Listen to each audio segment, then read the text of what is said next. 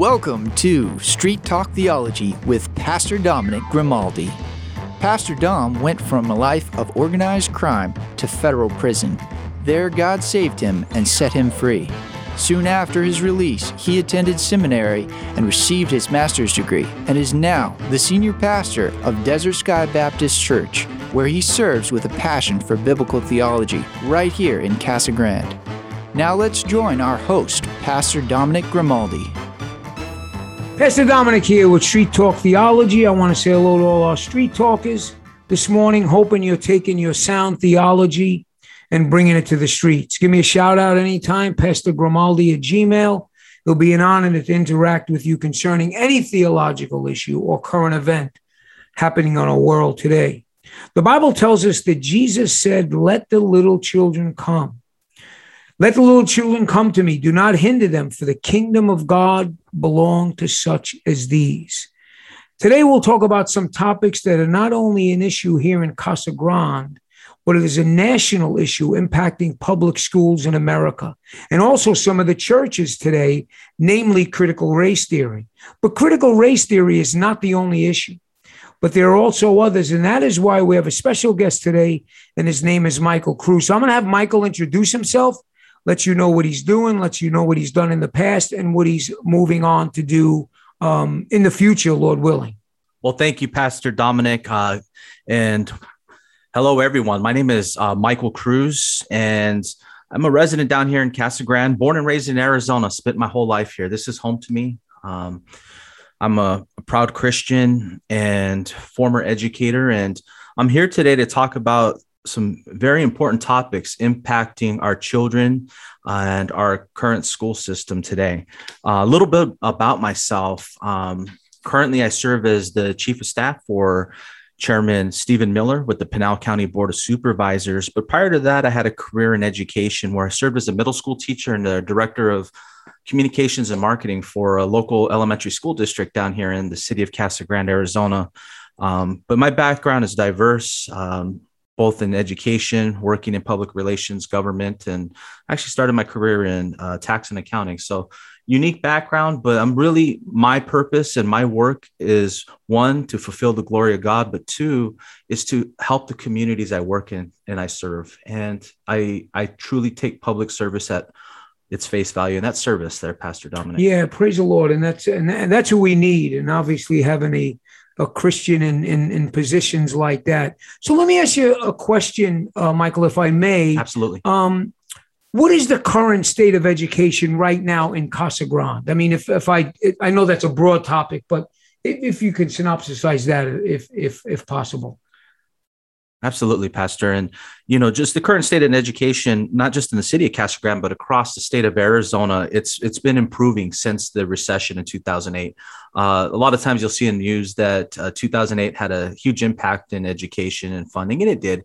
But it's it's great to know that today that our government and our elected leaders have prioritized education to the point where it's 55% of the Arizona state budget for this upcoming session. And right now schools are in their best positions they've ever been strongest cash positions. They're positioned for success if their local school boards have the same motives.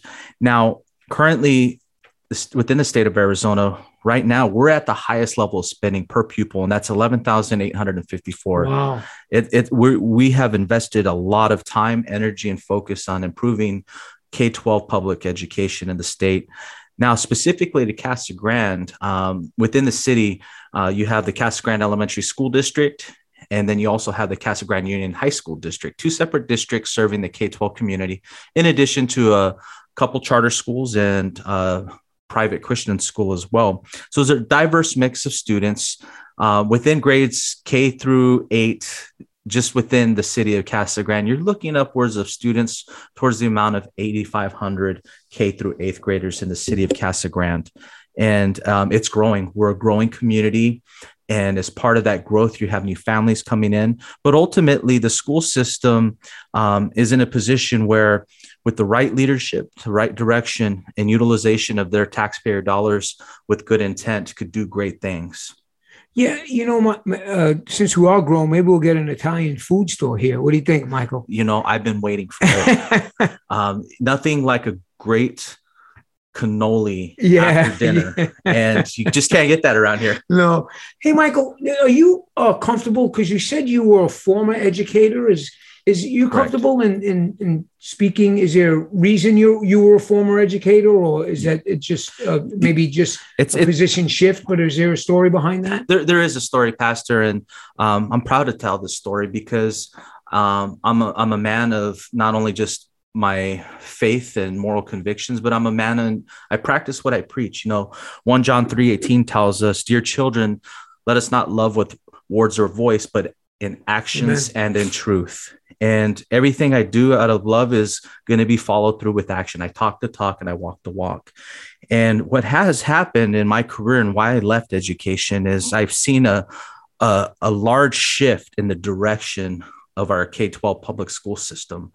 And that direction it's going is not for the better of children, but for the better of those in positions that want to take on their own personal agendas and utilize their platform and position to push their ideologies. And it's unfortunate. And a lot of those ideologies um, are not in the best interest of children. And more importantly, um, defy what you and I believe when it comes to our faith. And I, I left the profession to take a stand to hold Wow, our public school systems accountable and holding them accountable not just to the taxpayer dollars we provide but to the standards that the state set and also to the standard that parent voice is important and that students and families have a voice and they haven't been heard.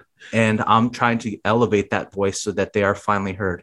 Michael, did you have a specific position in education, or I was a, I was I started my career as a public school teacher and then was teaching middle grades. I was teaching uh, computer science and technology and coding, and I um, career in technical education, business and computer applications. And then after that, I went on to be the public information officer for the school district, Wow. working in administration. Um, and essentially, it's what you would consider like your director of communications and marketing. And that just is attributed to my background in business. I do have a master's degree in business administration, but prior to that, I studied, I did study some education in my undergraduate years in addition to business. So it's one of those things where I've always had a passion to do, and I always wanted to teach because um, growing up where I did, um, there wasn't many opportunities. Yeah. Faith was what kept me forward, and good teachers are what helped me become the man I am. And I want to preserve that. Good teachers and good people with the right attitude teaching our children. And that's why I took a stand, and that's how I got into education. And I will continue to do what's right for kids. Amen? And um, you are from originally? I'm originally from uh, South Phoenix, Arizona, born and raised in Phoenix, and I moved out to Pinal County. Um, it's going on seven years now. Wow. Okay, ready for some hot topics? I'm ready, Pastor. Are you ready? You notice we notice we we kind of we we kind of opened up the bread a little bit. Now Oh, we, we got to put the topics in.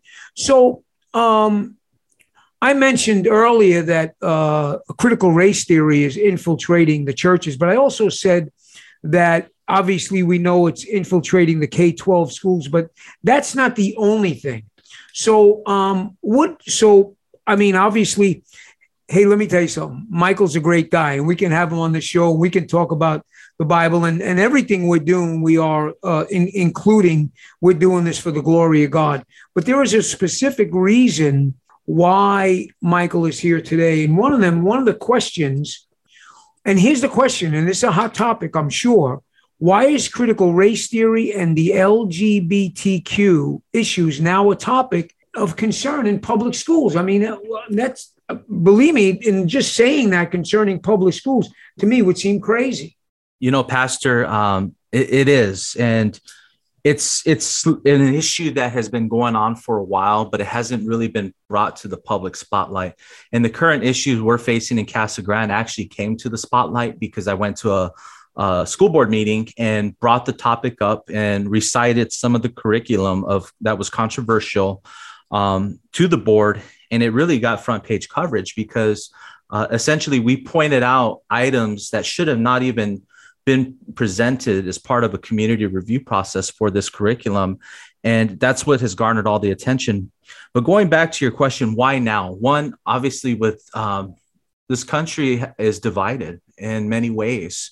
Um, those of us that are fellow believers, we're united through our, our love and, and belief in our Lord and Savior Jesus Christ, but not everyone shares that same opinion. Yeah. And what's happening now is um, one, because of the political implications that have come from that, but two, really, um, more and more schools are going towards this idea and movement towards equity and inclusion, two buzzwords.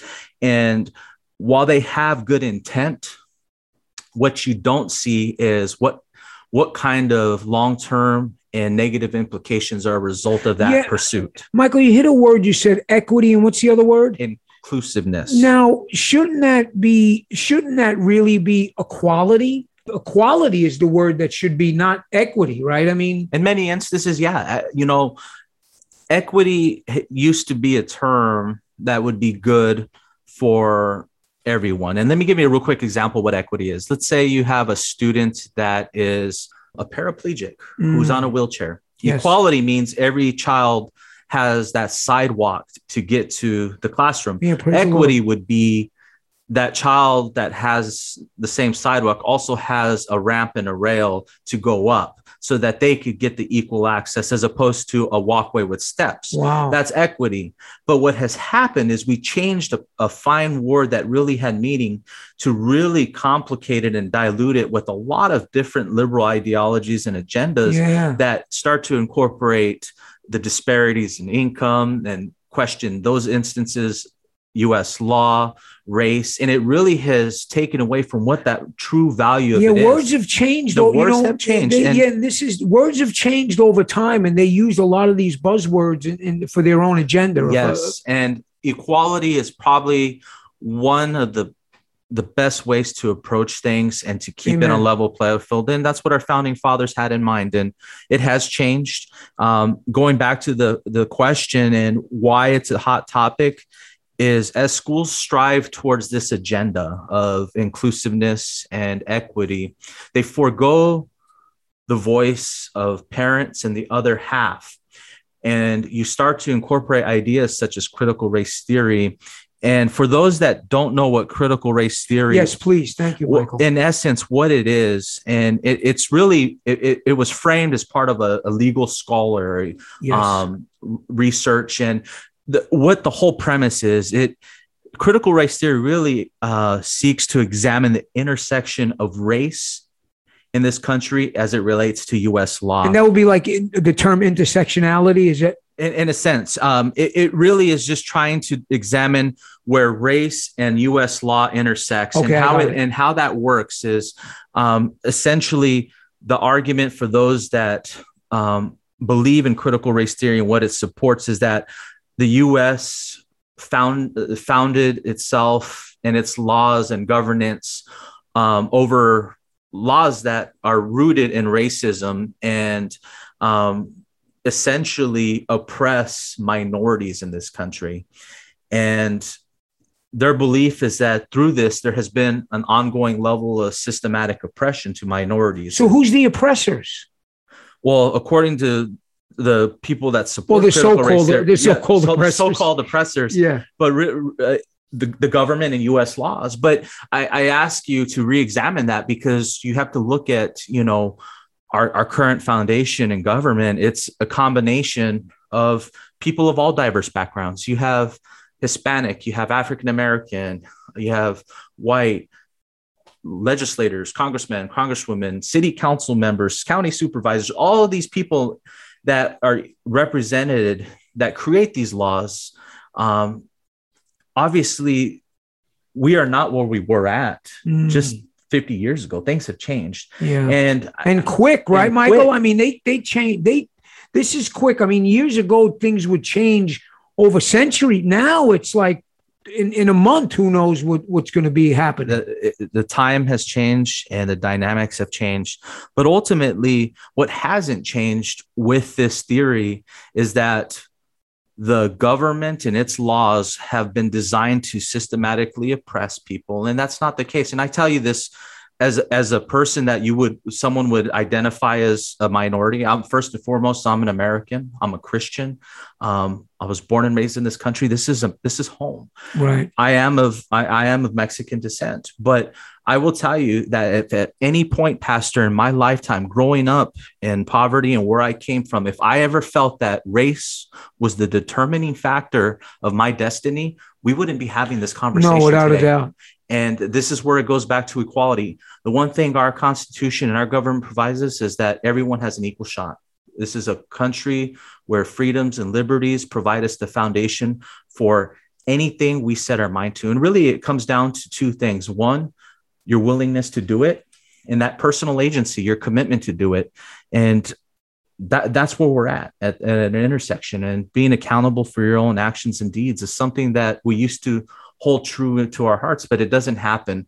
And and now people are scrambling and things have changed. And going back to CRT, it's one of those ideas that if we start to discuss this at a further level and what they're looking to introduce into schools, what's happening is you're trying to teach history in a negative light. You're trying to incorporate. Yeah, it's a good point. You're trying to incorporate um, organizations that have nothing to do with academia, such as like the Black Lives Matter group. They're political groups. We should exactly. not be bringing these into the classrooms. You, and- you know, Michael, just for a second, and I, I don't want to name the state, but you might be familiar. I actually read that there's a state right now that has African Americans learning the 1619 project in one class and then um, the white people learning the, the 1776. Yeah, I mean that's I mean that's crazy. Talk about going back 67. I mean that's years. crazy. When I heard that, I, I was I was shell shocked. Yeah, it, and I, I, think that's a Midwest state somewhere. It was. At first, you would think it's California, but yeah, no, it's not. It's not. Believe it or not, it's a Midwest state. But it, you know the and and what it goes down to is that should have never taken place.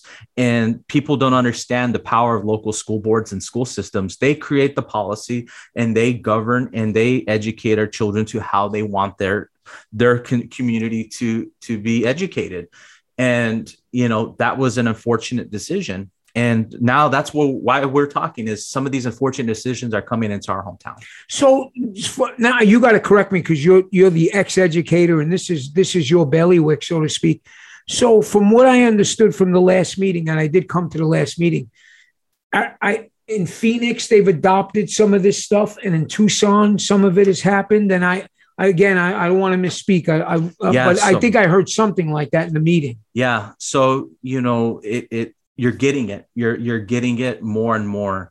Um, I will say, it's it's hit close to home. Tucson Unified within the within Tucson, largest school district down there, implemented um, a curriculum that was does LGBTQ and a wide array of other transgender uh, topics. And it was brought into the classrooms. And there was a lot of parents that were objecting to that statement, but it was the direction of the superintendent and school board to move forward with it. Despite the hundreds of parents that came to the school board meetings to yeah, I, it, yeah, I heard there was a lot of people that came and, and it still didn't work. It still didn't work, and you know why it didn't work, Pastor, is because it wasn't of the interest of the governing board and the superintendent to listen to those parents or voices is what they wanted. And this is why it's important to understand your school boards have a huge, they play a critical role in the direction of policy with students and, and families in the communities they teach and learn in.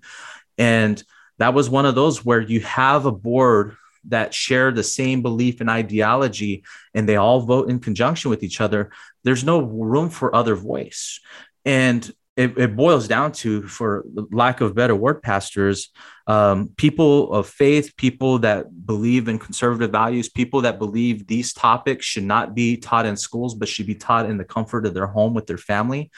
We we we fell asleep at the wheel.